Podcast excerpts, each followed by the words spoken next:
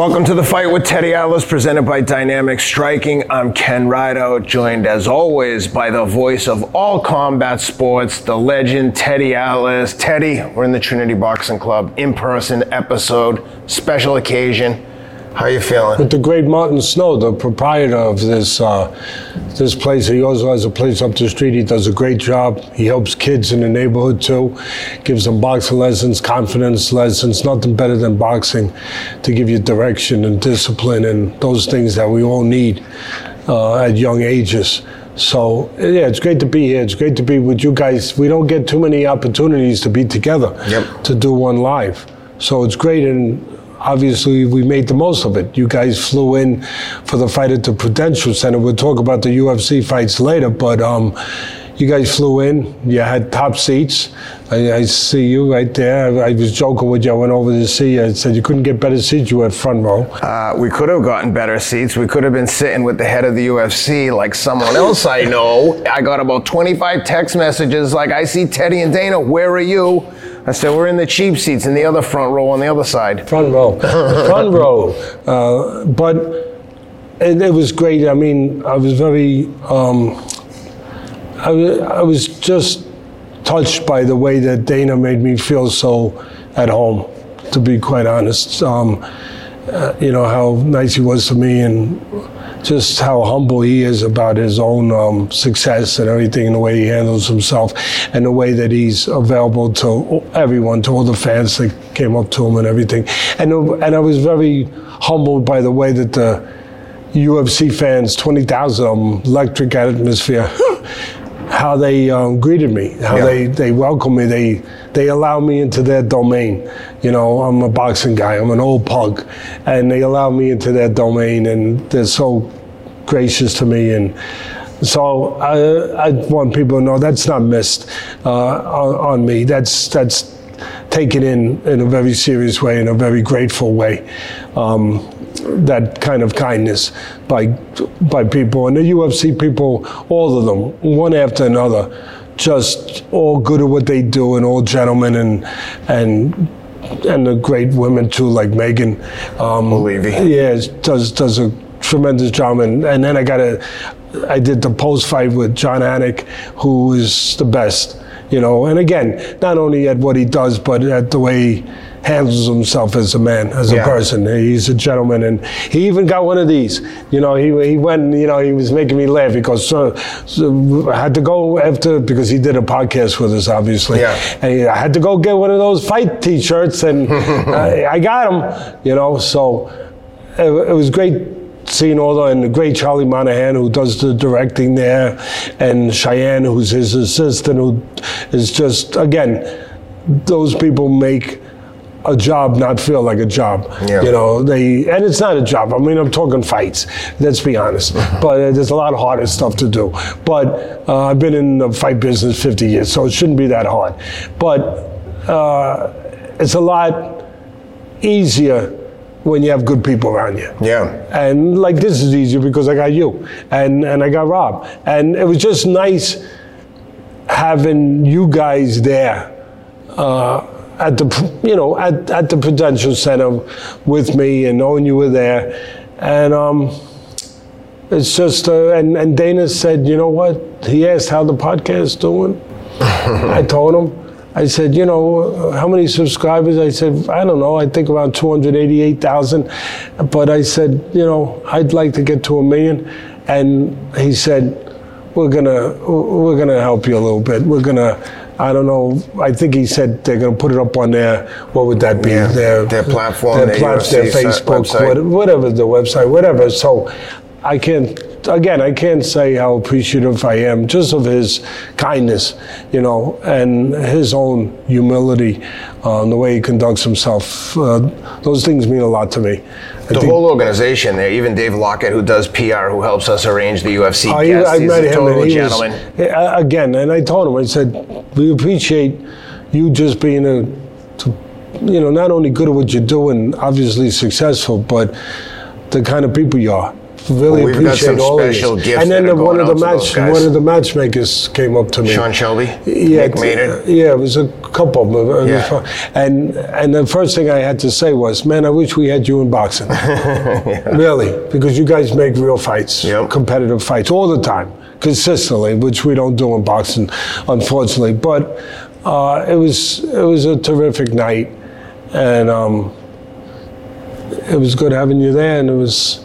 And now we're together, so it's it's it's nice, and we got a lot to report on. Oh, we got a lot, but we've got some beautiful gifts going out to Dana and some of the crew at um, UFC. Rob had some beautiful jackets made up. You've seen one of them. You have one that I think your son-in-law wears now. but uh, yeah, those guys have been great. It's never lost, like you said, it's never lost on us how um, how supportive they've been. And uh, you know, without the fans and without the supportive guys at the UFC, we don't have the luxury of doing this. You know, there's like it, it, we don't get to come to New York for free.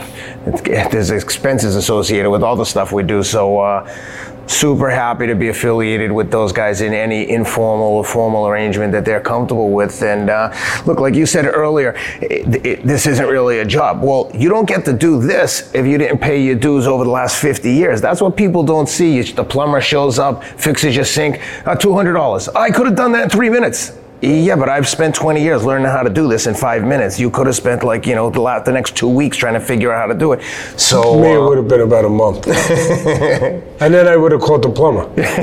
exactly, to do $400 worth of work and undo what you've already fixed.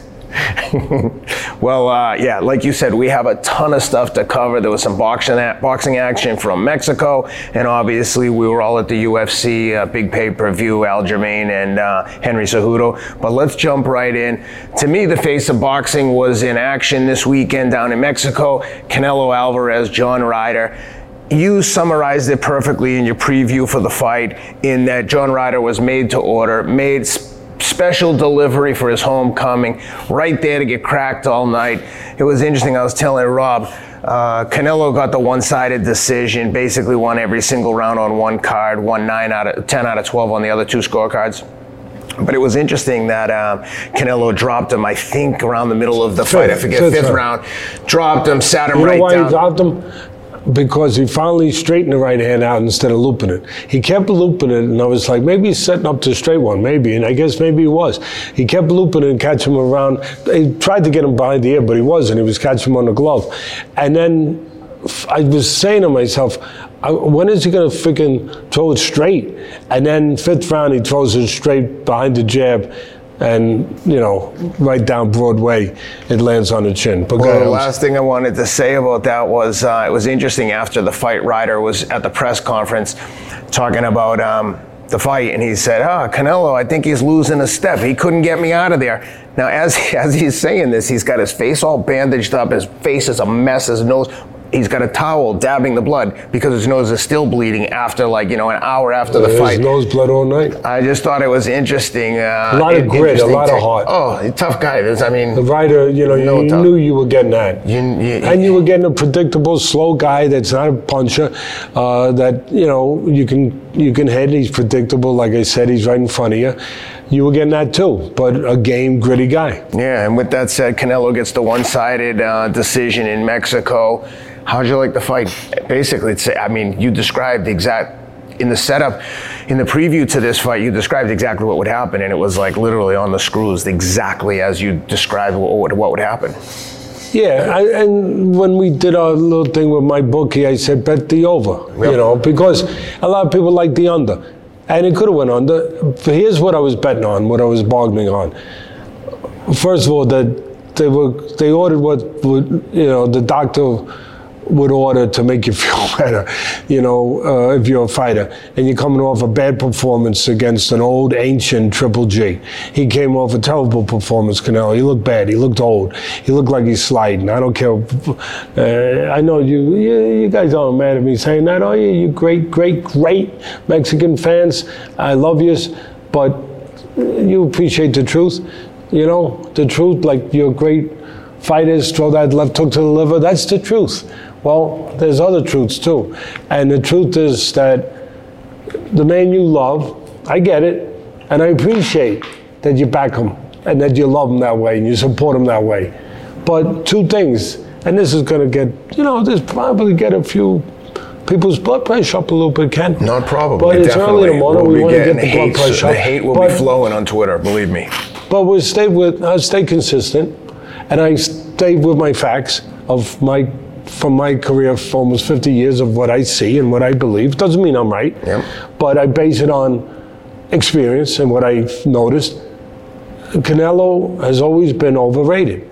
Now, it doesn't mean he's not a real good fighter, but he's not the greatest Mexican fighter of all time. By the way, I apologize last week when I was putting my list up of great Mexican fighters, and it's a great list because you got so many great ones.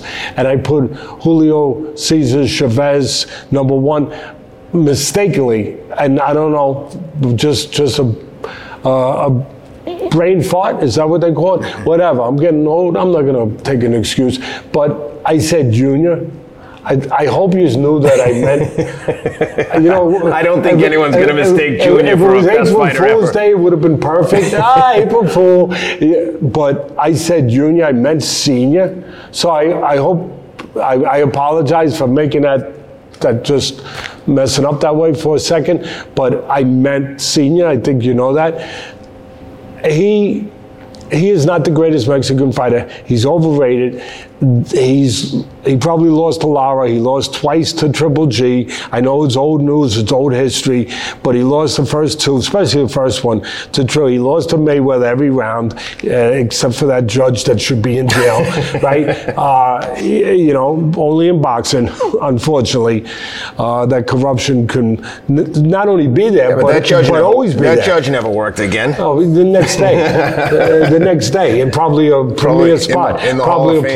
Spot. But again, he, if you just look at his resume, it's not even close to the resume of your great Mexican warriors fighters. There's so many of them, but that doesn't mean he's not a real good solid fighter who didn't who didn't progress as the years went on. He did. He progressed. He got better and better like a fine wine.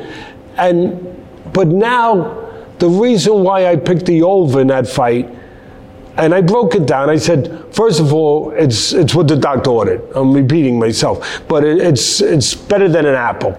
You, it make you feel better. You got a gritty guy, but a slow guy, a predictable guy, uh, a slow-footed guy, a plodding guy. Uh, you know, a guy that's easy to find, and he can't punch. I mean, come on. And, and so it's perfect. And he's going to be there to make you work a little. So it's it's not going to be like you hit him one punch and he falls down. It's, it's going to be somewhere you you get something to say, yeah, I, I worked, I did something. I, the more he comes, the more you can hit him. And so it's productive in that way. His grittiness actually plays into it and helps you in that way. Because that's a case where a guy being aggressive is his own worst enemy because he doesn't have a good defense. The only thing he had going right, besides his grit and his great heart, was he was a southpaw. But I even said that's not going to make a big difference because he's a squared up southpaw. He's not a cutie. He's not a slickster. You know where uh, he's hard to find. And sure enough, he was found. But the one thing that I prefaced was, I think it'll go the distance if, if, if Canelo has slid, which I think he has off of his last performance with Triple G. I think he's sliding back. He's getting long in the tooth.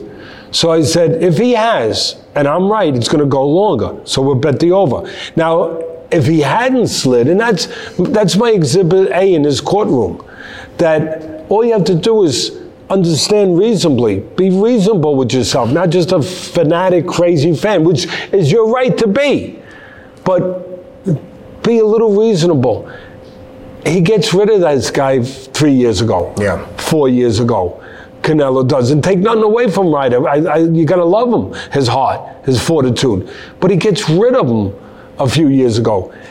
So just by going the distance with him, sort of puts an exclamation point on my point. Yeah. I mean, it confirms and validates my point that he has slid.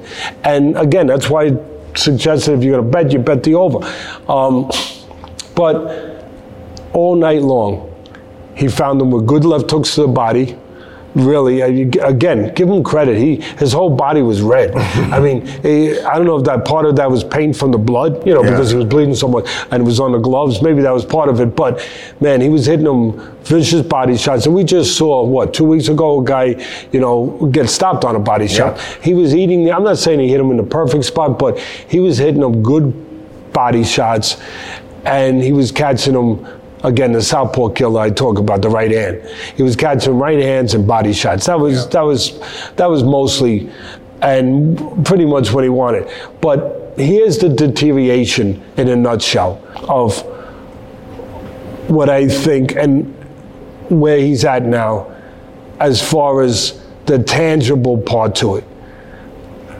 He throws one punch at a time, Canelo. He's in there with a guy who could have threw three or 4 mm-hmm. He's throwing one punch at a time, and he's slower to close. He never was fast with his feet, but now he's even slower to close gaps. You know, where he's plotting a little bit, slower to get to you. Even with with Kovalev, when he had to break him down, and Kovalev got broke down mentally, but when he broke him down with body shot and with pressure, he closed the gaps faster. That was only a few years ago, yeah. a couple years ago. He's slow to close the gap. He's changed where he doesn't follow with that second volley. Like he hits you, he's satisfied. He he doesn't put that second volley behind the first one that would get you out of there. He he doesn't he doesn't follow up. He doesn't close the show anymore, Canelo. He doesn't. And part of that is physical decline.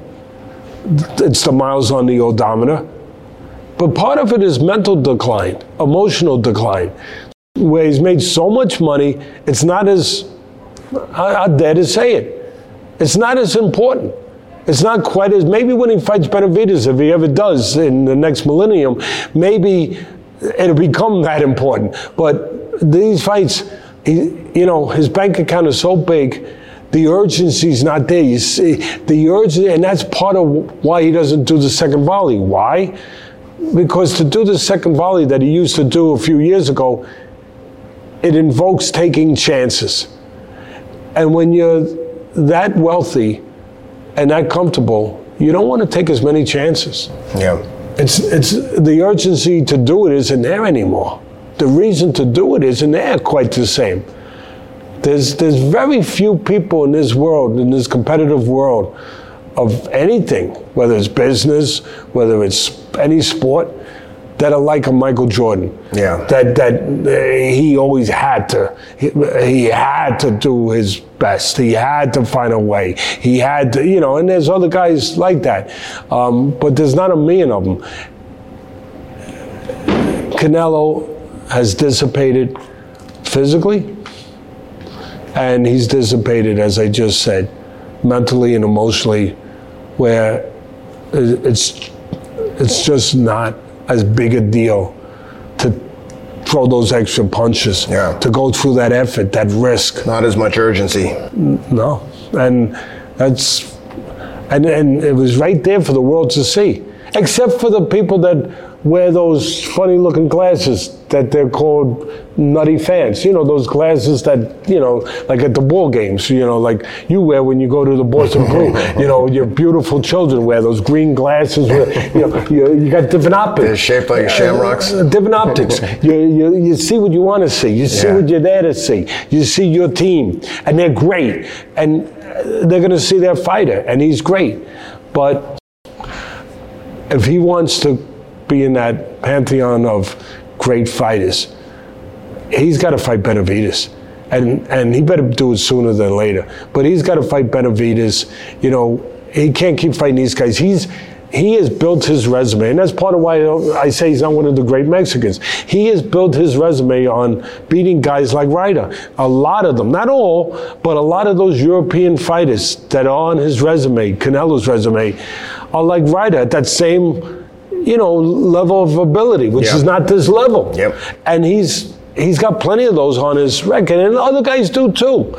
But it doesn't allow him to be called the great when you have these Mexican fighters that have fought everybody, yeah. and some of the great fighters they fought and the wars they fought, um, and the abilities they had. So I if he's gonna get my attention anymore to watch a fight, uh, he's got to go and fight a Benavidez. And I'll tell you right now, he'll have a big problem if he does this and puts the earmuffs on and just stands there for defensive purposes with Benavidez. Oh, yeah. He, he got caught a couple shots doing that. Uppercuts, he got hit. Canelo, he, you know, it wasn't. Ryder found him. Yeah. Ryder was hitting him. He hit him with uppercuts. He hit him with a few hooks from the southpaw position. And if you're going to put the earmuffs on and you're going to stand stationary, and you got a guy that's a willing guy with talent, he's going to hit you. Yeah. And if he does that, I would say that'd be a no-no Yeah. to do that with Benavidez because he'll make you pay a much higher price than you paid Saturday night That's a good point. against Ryder. For sure. So I, I don't want to see these fights no more. And I'm not picking on just Canelo. Uh, I, I say that for you know all of these top guys. You know, I, I don't want to see them. You know, you know playing.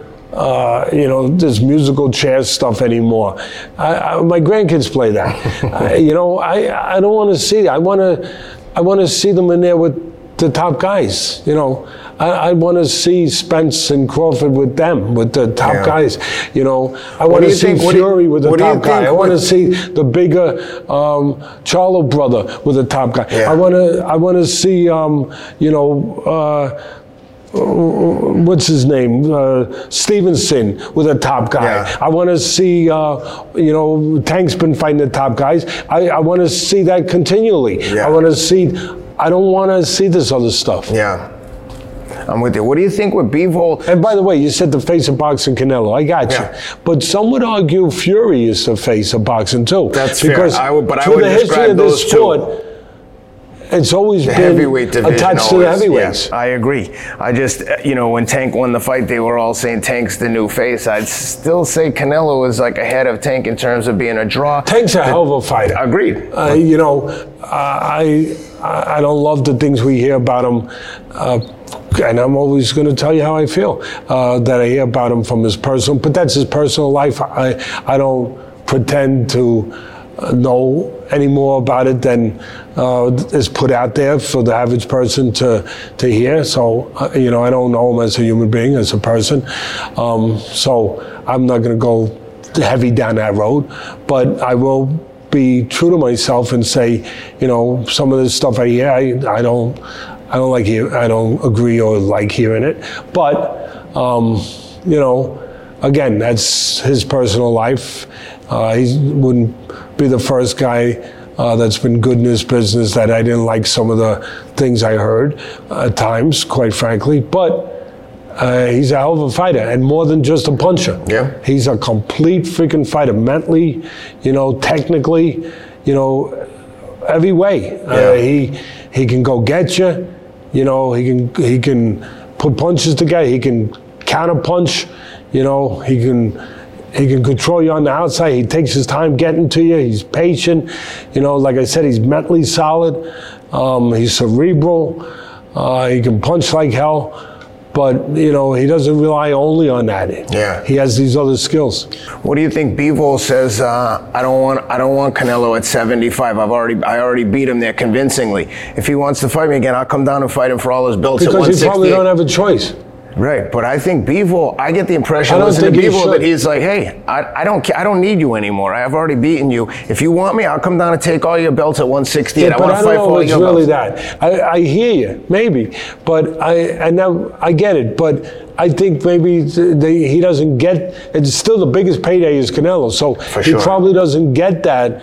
Canelo's people have probably made that. You know, a demand, Yeah. uh, a must that he has to come down Yeah, well, to give Canelo a, a, a better opportunity. Or, or No, I get the impression Canelo's saying, "I'll fight you again at 75," and and and uh, Bivol saying, "No, I'll come fight you for all your belts at I believe that when I really hear it, when they sit in here I tweeted hear it. in per, he, he tweeted Yeah, Bivol tweeted, "I'm gonna, No. I want you at your weight. I don't want any excuses. I No, come but to you." did we hear did we hear from true And Canelo- Canelo has said, "I want him at Canelo said, I 75." want him at 175. Yes. I give credit to Canelo then Yeah. for saying that Yeah. because that's what I want. Yeah. I give him credit. He got beat there. Let him win the rematch there. Yeah. At that, not at a lower weight class. But I can also side with Bivol and say, I already beat you convincingly. Let me come fight you for all your belts, and, and I'll be the Make it more of a challenge. Yeah. And then grab those belts. That's it. That's a lot of belts. And and he he's being smart because Yes. in that way I tell you how he's being smart in a marketing sense, Yep. getting people's attention because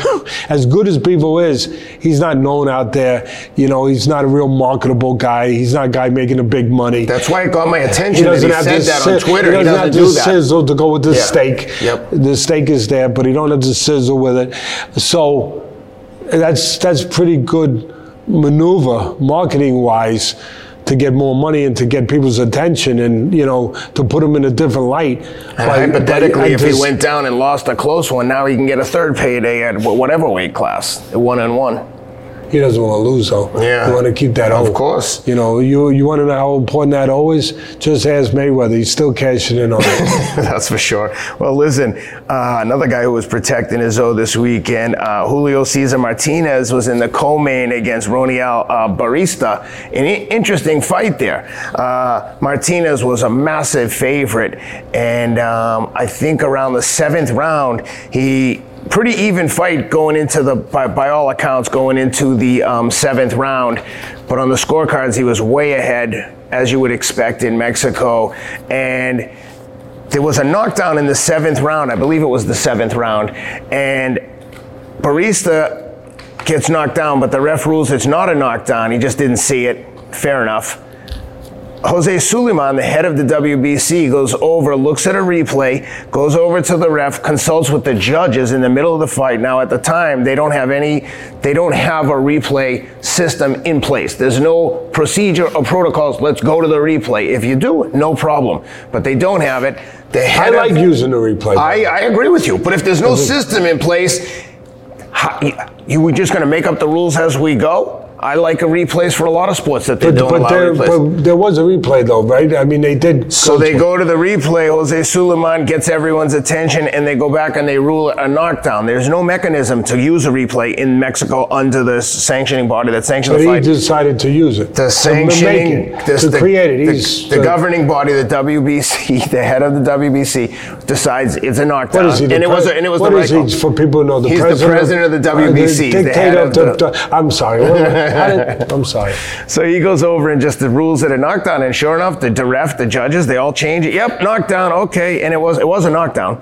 Yeah, it was. But It was the right call. 100%. But if you don't have, how many times have you seen in sports, uh, uh, the ref makes a mistake, but that's not reviewable under the current Shouldn't that be the job of the ref or, you know, a commission or something of that nature set up by a committee that's, wouldn't this be nice?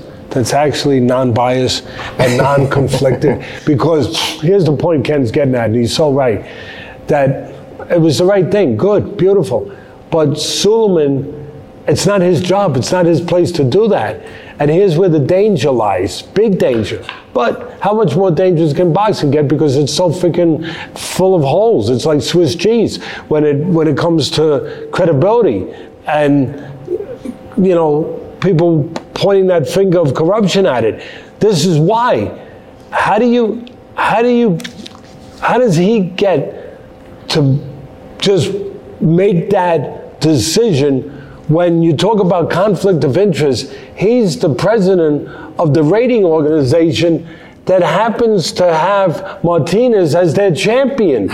That means they get a sanctioning fee from him. And he's from Mexico, where Sulaiman's from. And the fight's in Mexico. So Sulaiman goes and makes sure that his champion, the WBC champion, is going to get credit for the knockdown. And again, it's the right thing. But where's his place? That is dangerous that he can just go and do that. I, I, I would have trouble, Ken. Uh, help me if you think I'm wrong here.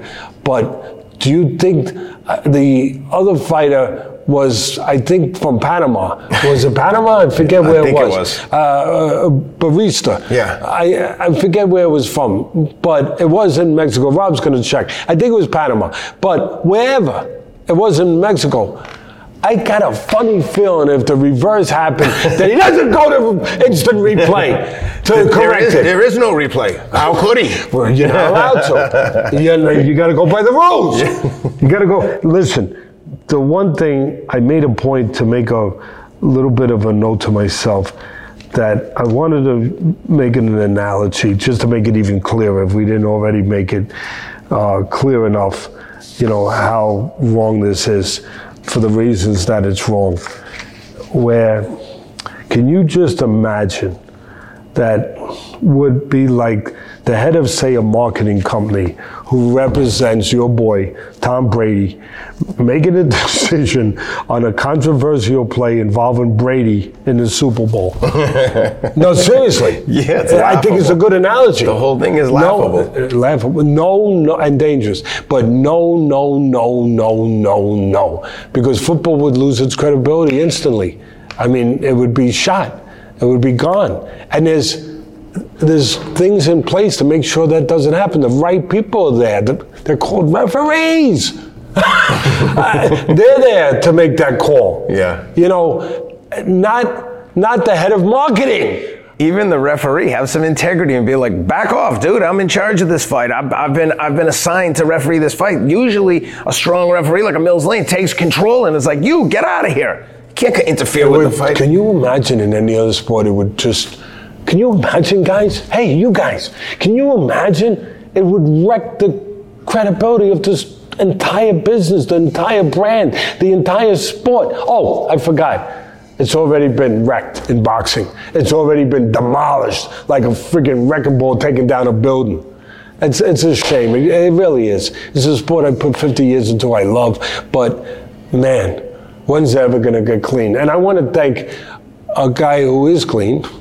You know, there were clean people out there that been involved. He used to be involved with the commission. He's a great lawyer. He, he works for pro bono for my foundation. You met him, Keith Sullivan. Yeah. Great man, great person.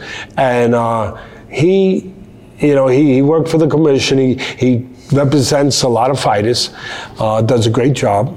Obviously, I, I wouldn't be talking about him if I didn't think he did. And like I said, he works for the foundation pro bono, helping us help people uh, that are in dire need quite often. He brought it to my attention. He's, he, you know, and he's in the middle of a lot of stuff going on in his life. But he hit me up. He said, Teddy, just, you know, just another, like the late great, he was a friend of mine. I miss him, Bert Sugar, with the cigar and the hat, you know. like he used to say, boxing has so many black eyes, it's now the Cyclops. there's, there's, there's no more eyes to blacken.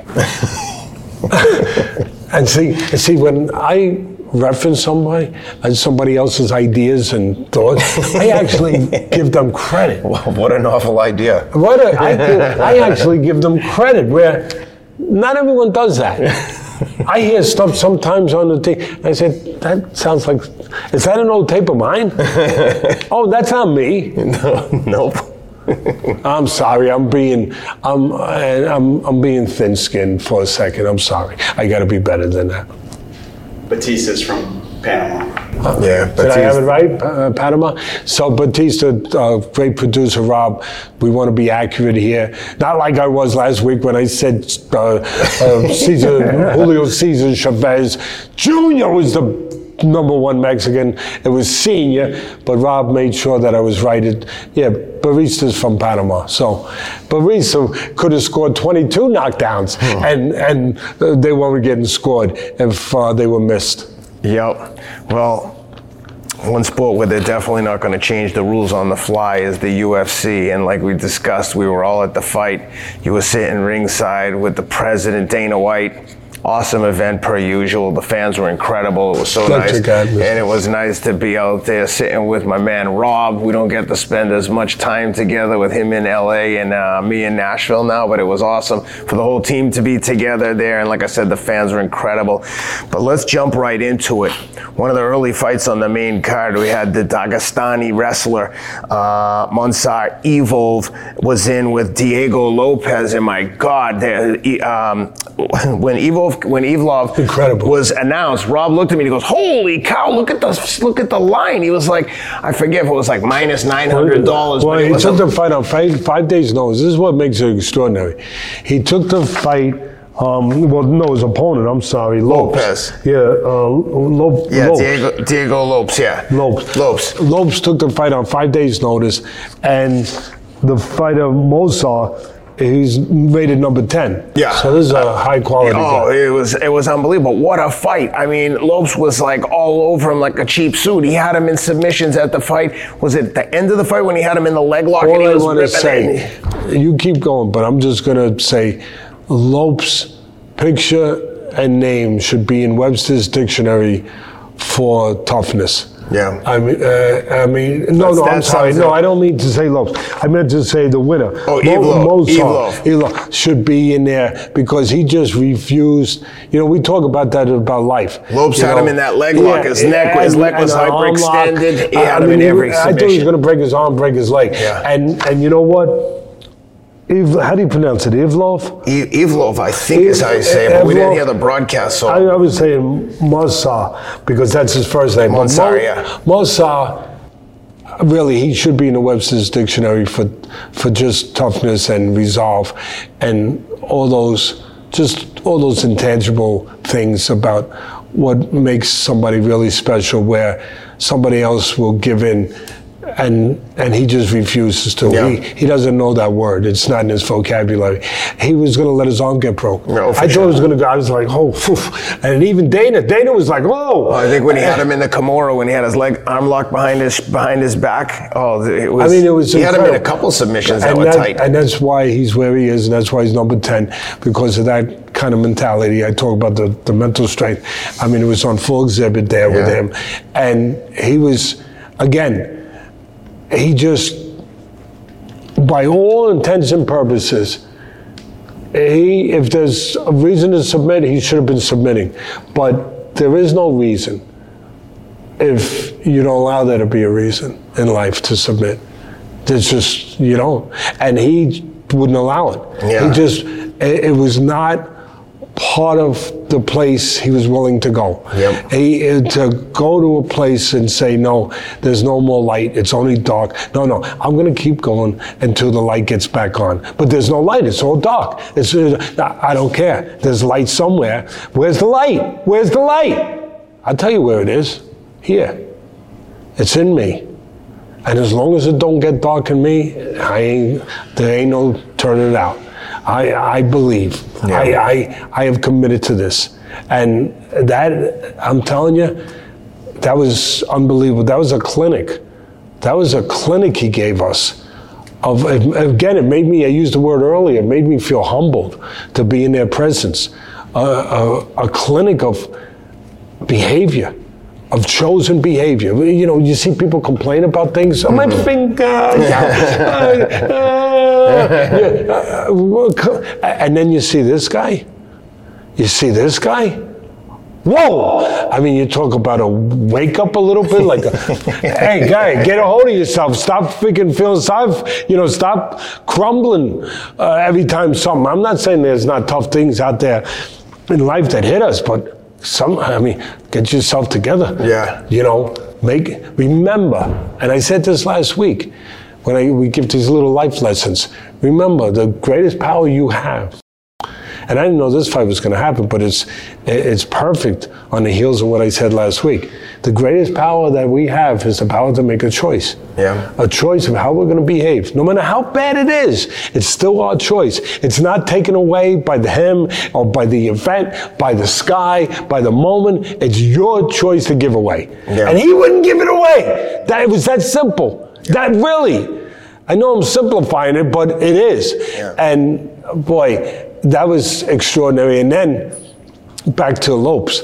How extraordinary was he? Uh, where he takes the fight on five days freaking notice. Yeah. Right? With this monster. With a number 10 rated guy, Lopes take opportunity, he jumps on it. Yep. He goes there, that's what they do. That's uh, next up. That's what they do in Dana White's business.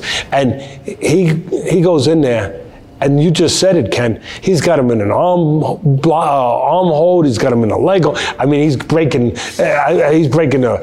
I, I was uh, like thinking. Oh, remember that song? The the shin bone's connected to the ankle bone. The ankle bone's connected to the leg bone. And, and I'm like, which bone is getting broke? and he he is good in jujitsu. I mean, it, you know, reminds me of our friend Dustin Poirier, oh, yeah. who might have a big fight coming up in oh, July, yeah. right? We'll uh, with Gaethje, maybe. Yeah. But um, what a fight! But he's always in great fights. But it reminded me of him when after he beat Chandler, right? Oh, like, He goes. I know jujitsu. that was Yeah, really cool. exactly. You know, I know jujitsu, and and that that's what this guy Lopes should be. I know jujitsu. Oh, he, knows definitely jujitsu. jujitsu. He was in there with a wrestling powerhouse, and I loved at the end when Movsar called out the great Bo Nichols. I mean, Bo Nichols is a young Imagine guy, that. not a lot of experience, but in the. UFC. But yeah, man, he's only got a few fights, but this is a guy who's not- already a legend. Oh. I mean, from where he's coming from in the wrestling Oh, yeah. pedigree, right? He's a superstar, and he's he's looks unbelievable in the cage. I mean, he's that's a that's a that what a hell of a fight that is. Oh. And, and I want to t- touch this with some that I'm sitting with Dana, and and Lopes comes over and reminds Dana five days, and he goes, "I know, congratulations, you were great." You know, gives him what you would expect someone to give him compliments. You were great. Um, compliments both of them, but, but Lopes in particular, you were great, uh, unbelievable, tremendous. You know, and and the guy was very humble. These tough guys, they're they're the real deal. They're humble. He went like this. He said, "Thank you, Dana." He goes, "No, no, no, thank you." And, and I was seeing that side of Dana. What do you think he did? What what would you might not expect, but you would maybe hope for that a person of his power, his position, can do if he chooses to. He said, Excuse me, Teddy, I'll be right back. He gets up and he walks over to the guy when he's getting out of the octagon and he takes him aside. Dana did. See those things you don't see, you know, Yeah, yeah. on the cameras. And he takes him aside and says, I, you, you were great appreciate what you did. Five days, you were great. And um, tell me when you're ready. We're gonna get you back in another top card. You know, we'll get you back in another good, spot. I meant to ask you Yeah, that. Did any of the other fighters say anything from the cage to Dana that was surprising to you? Did they all come over and talk to you? yeah, him? they, they all would come and acknowledge for the most part, uh, you know, and um, I, I think we're going to talk about it next. I'm trying to remember. I think the woman, which Yeah, yeah, we'll was pretty next. extraordinary. Um, let's jump into. Unless you got anything else on it. No, no. Let's let's jump into the women's fight because it was exciting. Jessica Andrade in there And, against. and Rob's going to put up a replay of this Yeah. knockdown, which last time we did this with the Adesanya fight. That's right. Where we kind of like the anatomy of, you know, what not to do Yeah, in the ring. anatomy Not of a knockout. Yeah, and the anatomy of a knockout and why it happens, obviously. Yeah. Um, he, he put it up great, brilliantly in our last with Adesanya episode and then put it up separately. Yeah. And it got hundreds of thousands Yeah. of, of views. So Yeah. So Jessica Andrade in, in tough against Yan Jean Yan Zhao Yan. We'll call her Yan. And um, easy for you to say.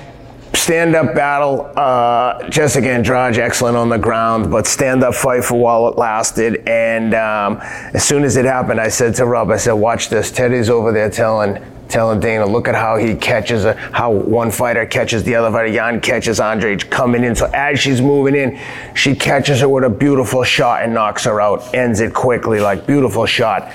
Would you see? How'd you like That it? doesn't What were make you telling? amazing, Kreskin. I know. right- you? No, no, you're right on the button. What were you describing to Dana right No, before just- it happened, and what what'd you think I just said to, well, I said to Dana, you know, it wasn't hard to say from my perspective, where I said, that's what happens when you lead with left hooks in front of somebody. And that's a big no no for me in the teaching realm. You know, I'm a teacher. I mean, that's what I'm supposed to be uh, as a trainer.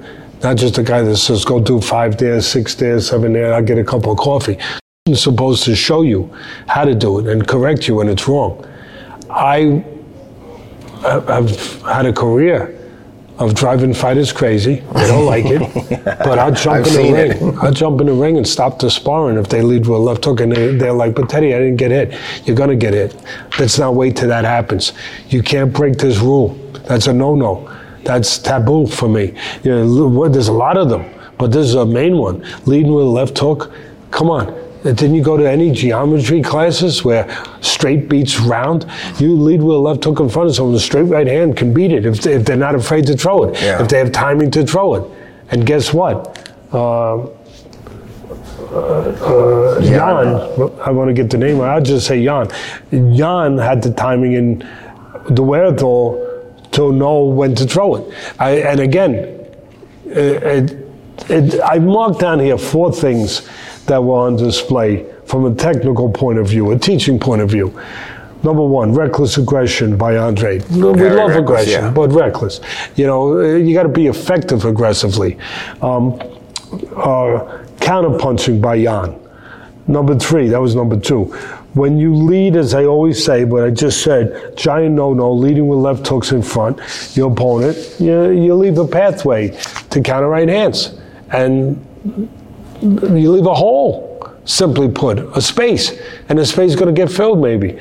And, um, and then number four, I always say, and I've said this on this show so many times, cautious to drive this into my head, that when you have two tough fighters, it's a prerequisite to be tough. Supposed to be tough. There's different levels of it, but you're supposed to be tough. When you have two tough fighters, and obviously both these women are tough, and one is smarter, one is more cerebral, one is one is technically, uh, you know, more together, uh, more developed. They automatically become twice as tough Yeah. and and they win. Usually they win because of that. And again, you appreciate the toughness of Andre um, and aggressive, wanting to get to you, but you have to do it in a more controlled manner. And that's the one thing about Tank Davis. He's aggressive, but slowly and gradually. You know, he's, he's not reckless like, you know, probably Ryan Garcia was looking for him to be reckless, have space to counter him. He wasn't going to give him that. You know, he was. Do you remember the? Do you remember the Three Stooges? One of my. oh, I'm course. going back. I'm dating myself. But Oh, Larry and uh, Curly? yeah, uh, they were great. I remember one of them. I think it was Curly. Uh, you know, it was, uh, and and then there was an episode where. Uh, the guy says this trigger word, and when he says the trigger word, he goes into something from his memory, and he goes, Niagara Falls, Niagara Falls. Slowly I turn, step by step, inch by inch, and then by and then he starts beating the crap out of uh, Curly or whoever it was, and uh, you know, and Curly's going, you know, like that's Tank Davis, and that's a lot of these top fighters that are patient enough in an impatient place, in a calm and an uncalm environment where they can inch their way inch by inch, step by step. Niagara Falls, you know. And I appreciate that. I, I recognize it, that it's not recklessness. And, and Jan, to her credit, she had this, she had the vision, and she was able to stay calm and see things in an uncalm environment and knew that she'd get an opportunity to land that right hand. Yeah. And quite frankly, Andre didn't give her one chance. She didn't give her two chances. she gave her three. Yep.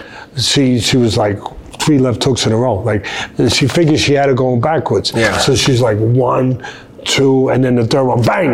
The the right hand, you know, gets right in that space and and catches. And another problem when you get caught that way, you don't see it Yep. and and it, it has a, a more profound effect, obviously, on you.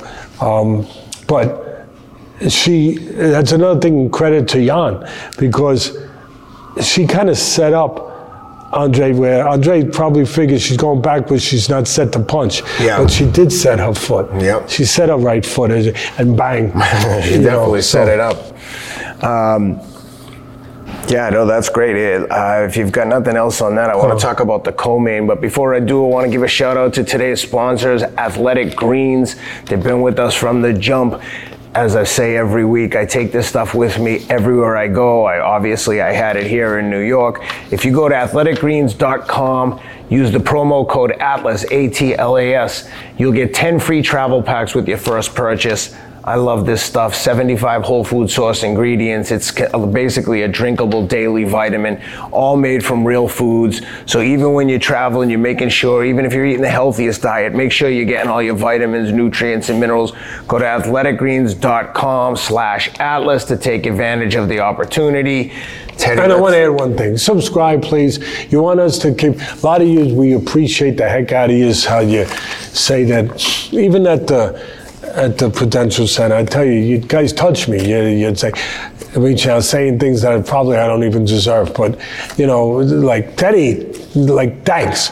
You know, thanks for coming to MMA. Thanks for bringing Ken with you. You know, thanks for, uh, you know, what you've done in boxing, whatever. And I can't tell you how much I appreciate that. Sometimes that's more important than some than anything, to be quite honest. But if we're going to keep doing this, subscribe, subscribe. Yep. Subscribe. We're at 288,000 subscribers, Yep. or maybe 289 now, whatever it is. But we want 1 million. Yep. Please subscribe. Let's do it. Let's get into the And coin. tape. What is that called? Uh, VCR, DCR, VCR, cool VCR? I know where, where I hear people that always asking people, so they say, uh, if you can't watch it, then set your set your DVR. Oh no! Like and subscribe, and they get an announcement that it's that it's published. So if you subscribe, you get a notification that you that the episode's up. Caveman. Caveman, just in case you forgot. Caveman over here. For the younger crowd, a VCR is an old-fashioned tape recorder. We'll talk about that another time. They're not time. around no more.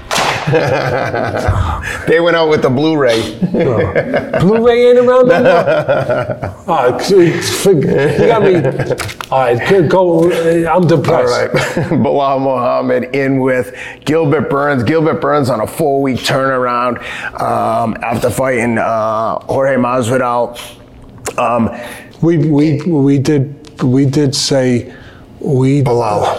yeah we um picked Muhammad and I did a show Saturday. Charlie set it up they uh, with ABC. Yep. In my house. Yeah. Saturday morning actually, uh, a pre-fight show for the show that night. Yeah. Uh, where I did it with, with Brian Custer. Brian who's Custer, great. yeah, He's great. And so I did it with him from my house again. And um, and I said, and Brian Custer, I was busting his chops. He asked me, who's going to win? I was like, oh, you got to ask me this one? because I love Burns, and Burns is hard to go against, you know? But I picked Muhammad, and part of the reason I picked Muhammad was something that could be a positive but could be a negative. And I said, you know what? I think it might be a negative for Burns, who's unbelievable. He's unbelievable. But, and for him to take the fight on 28 days' notice uh, off a tough fight, Yep. off a tough three rounds, three five minute rounds. Um, and that's five tough. three minute rounds. Uh, oh, five. Yeah. Yeah. So Was it a five fight with the fight before that? I Was it a main three. event? Yeah. We'll check, But whatever it was, to take the fight 28 days later Yeah. in this business where they're nothing but tough fights, it's very hard to regulate your training uh, or for that short period to get it right. Yeah. It really is to give the right rest. And, right- and one other thing, you're probably dinged up. You're Oh, probably sure. like playing a football game. You know, I mean, just going through a training camp and then another four weeks of training to get ready, you're gonna yeah, be and then that up. fight, Yep. you're, you're banged up somehow, and so you're going in there without your body, whatever that little, whatever you're banged up for, you're you're not able, your body's not able to have the proper time to recuperate, you know, and it it kind of showed. Oh, it was three five minute rounds. I'm sorry. Yeah, I no, it was no, a main I thought event. Usually when they're in the main event, but yeah, my bad. So, anyway, it was a it was a very interesting, um, weird kind of flow to the fight. Yes. but interesting, but weird, right? Did you feel that? Yeah, the fans were not happy with it. They were booing. I don't know A very efficient fight plan by Belal, but not exciting, not, Not exciting. but but efficient and thought out, planned out, premeditated, um, and and it got him, you know, a, a pretty a pretty convincing win. Yeah. But I also taking nothing away from Belal. I also think that Burns there was something wrong with his shoulder. Yeah, something, that he he- had- something was wrong with his left arm. He stopped using There it. at was some something point. wrong with that. Jon Anik told me afterwards there was something we don't know to what extreme, you know, to what extent. But again, it, it goes to what I'm saying. You take a fight on that quick notice, coming off just 28 days rest in this business, you're liable to have something wrong. Yeah. and It'd be and- hard not to. Yeah. So I'm taking nothing away again from Muhammad. He did what he had to do, but you could see there was he was bothered with his left shoulder, and but he was also bothered, and I, this is where we got to give credit to to Muhammad. He was bothered with Muhammad's strategy. Muhammad switching back and forth. He switched back. I was getting dizzy. I mean, really. And and what it was doing it was making me dizzy, switching from lefty to righty, lefty to righty.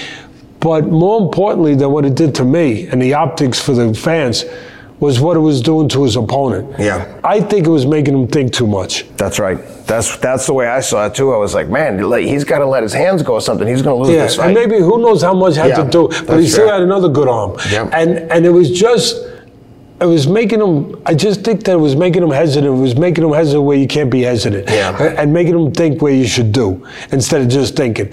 And and so I thought it was a pretty much a brilliant strategy. Uh, I kept him off bounds doing that. You know, I tweeted with my great team, you know, all those guys, they're, they're tremendous, um, that he was like a little bit, he reminded me, Muhammad, of taking the strategy of the waves in the ocean, where the waves will move the log.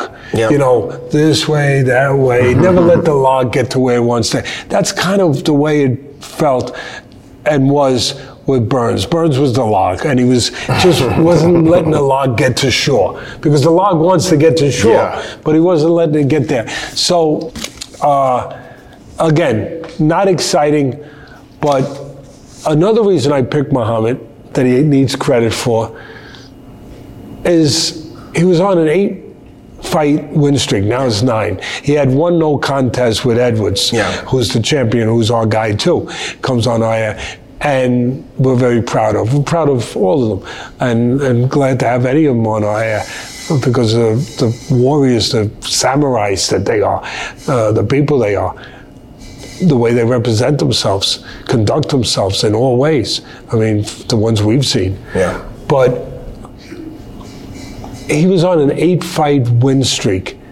And you know what? That means something in the UFC. Oh, yeah. In boxing, it don't sometimes, quite frankly. I hate to say it, it's my business. But sometimes it don't.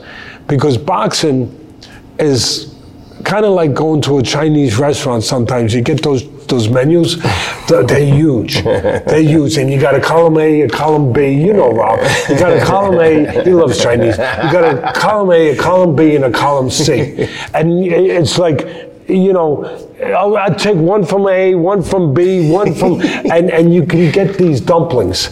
You, you know, soft dumplings, right? Yeah. Guess what? Boxing does that. They give you all these choices of opponents that you can get soft dumplings. You can you can choose whatever you want. No, you can Yeah. to build up your to get easy eight wins. You could get 28 wins with with, with that. There is no Chinese menu in UFC. it's a very short menu, and guess what's not on it? Dumplings. Dumplings. There's no dumplings. No, no dumplings on the menu. So when I'm told that Burns has an eight-fight win streak, that tells me he's damn good. He's beaten good fighters. He's damn good, which I already know. I've seen him. But I mean, it verifies that he's how solid he is.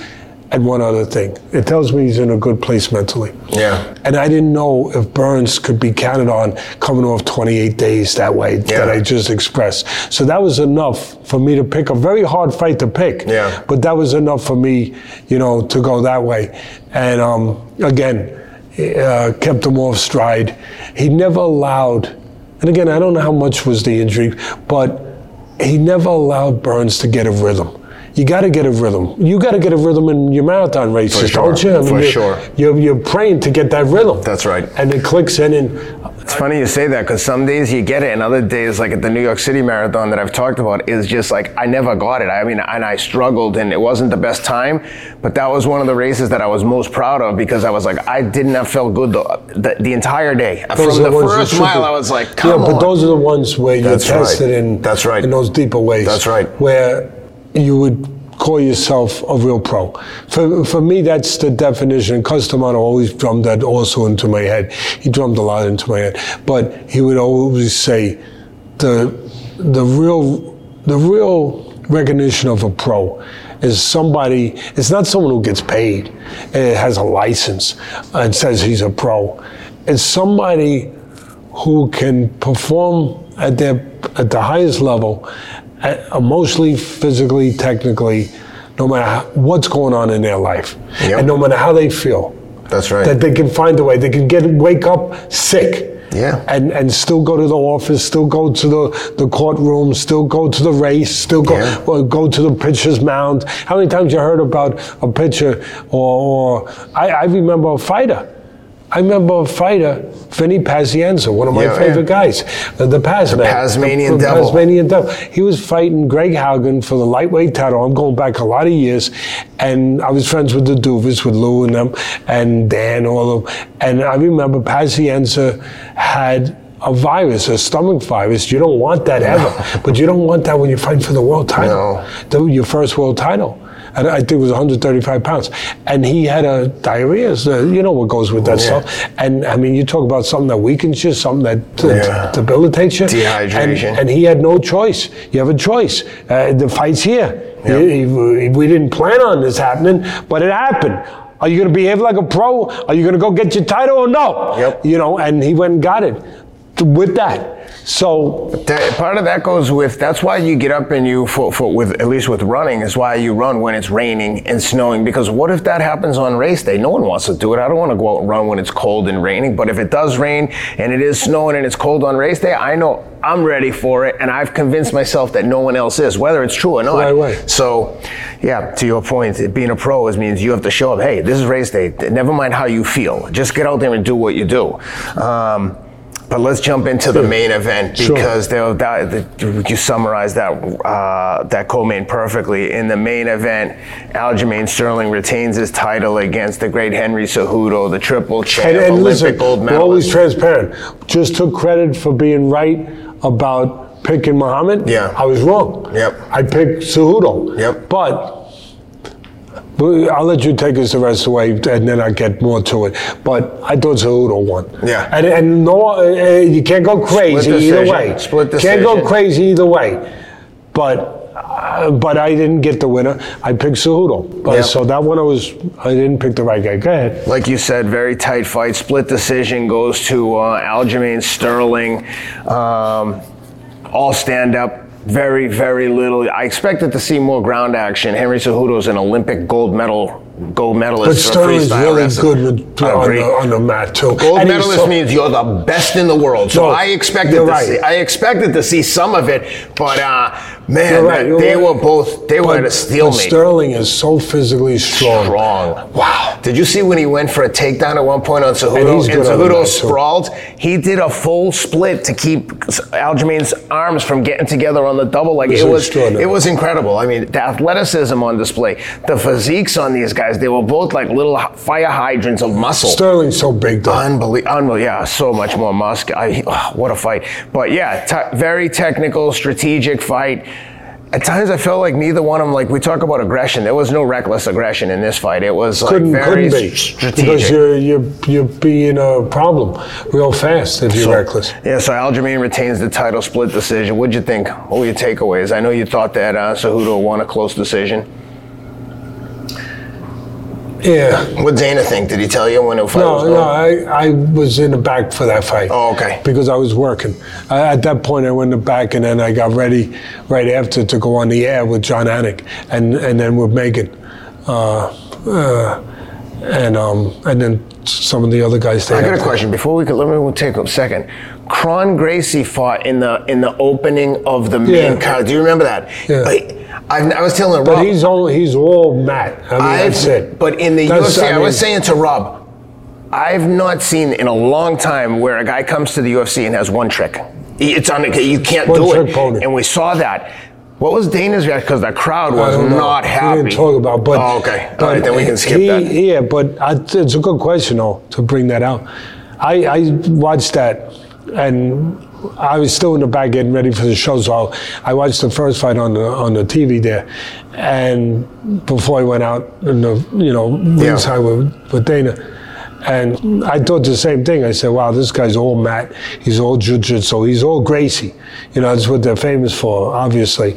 But it's a different time than it was 30 years ago Yeah. in the infancy of UFC, where you could get away with that. Now you got to be able to be a little more rounded. I've not seen someone you know, in the UFC pull guard, meaning like jumped out and purposely pulled the guy on top of him. I haven't seen that in ages. That's Oh, a jiu-jitsu And you can see he was so anxious to get him to the floor that he was even exposing himself. He you know, was getting punched. Yeah. He was getting pieced up. I was like, I said to Rob at one point, I said, geez, I'm no boxing trainer, but move your head just a little bit. Uh, he was just, no one pony. the guy was just lighting him up. Oh, you're was- right. But was- the, uh, and that even brings more uh, attention, light, and really uh, appreciation and and credit to these guys we just talked about in the two in the cold feature in the main. Yeah. How well rounded they are. That's right. oh Everyone my God. UFC is so well rounded. It shows you you could be the best jiu-jitsu man in the world if you can't punch and stand with someone and that's all you're going to depend on. You can't win at this level with just one trick. You can't So be well. just a striker and So you can't true. be so in the in the main, how'd you like it? Let's get back to that one. Yeah, well, Sterling is big and he's strong, as I just said, physical, and he's long. And he uses his striking, the length of his striking and the length, not only the length advantage with his punching, but with his kicks. He, he uses that advantage pretty well. Yeah. the kicking was unbelievable. Yeah, both of them. and but I thought that, you know, all the rounds were close. Very. uh, for the most part. They were very hard to decipher. Uh, you know, you, you could, but it was it was it was close.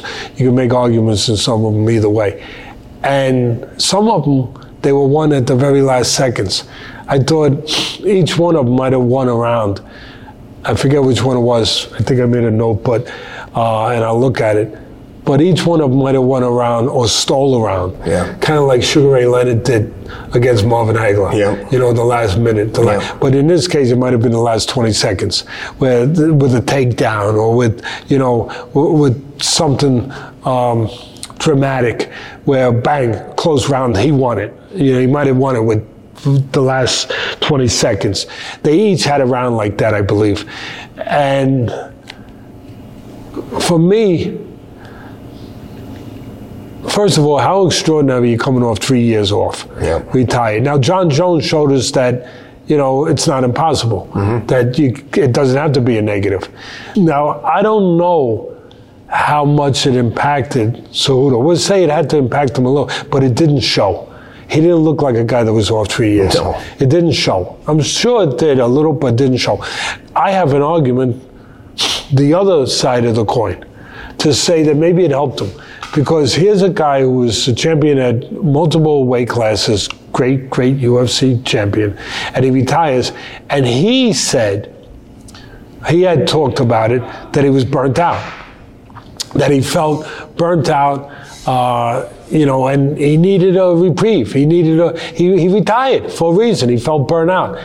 In his case, I think he got revitalized by the time off. Yeah. I I think that the time off rejuvenated him. Yeah. Well, he's been very active in the coaching. but He's been in the gym mentally, for sure. Yeah. mentally more than it- physically.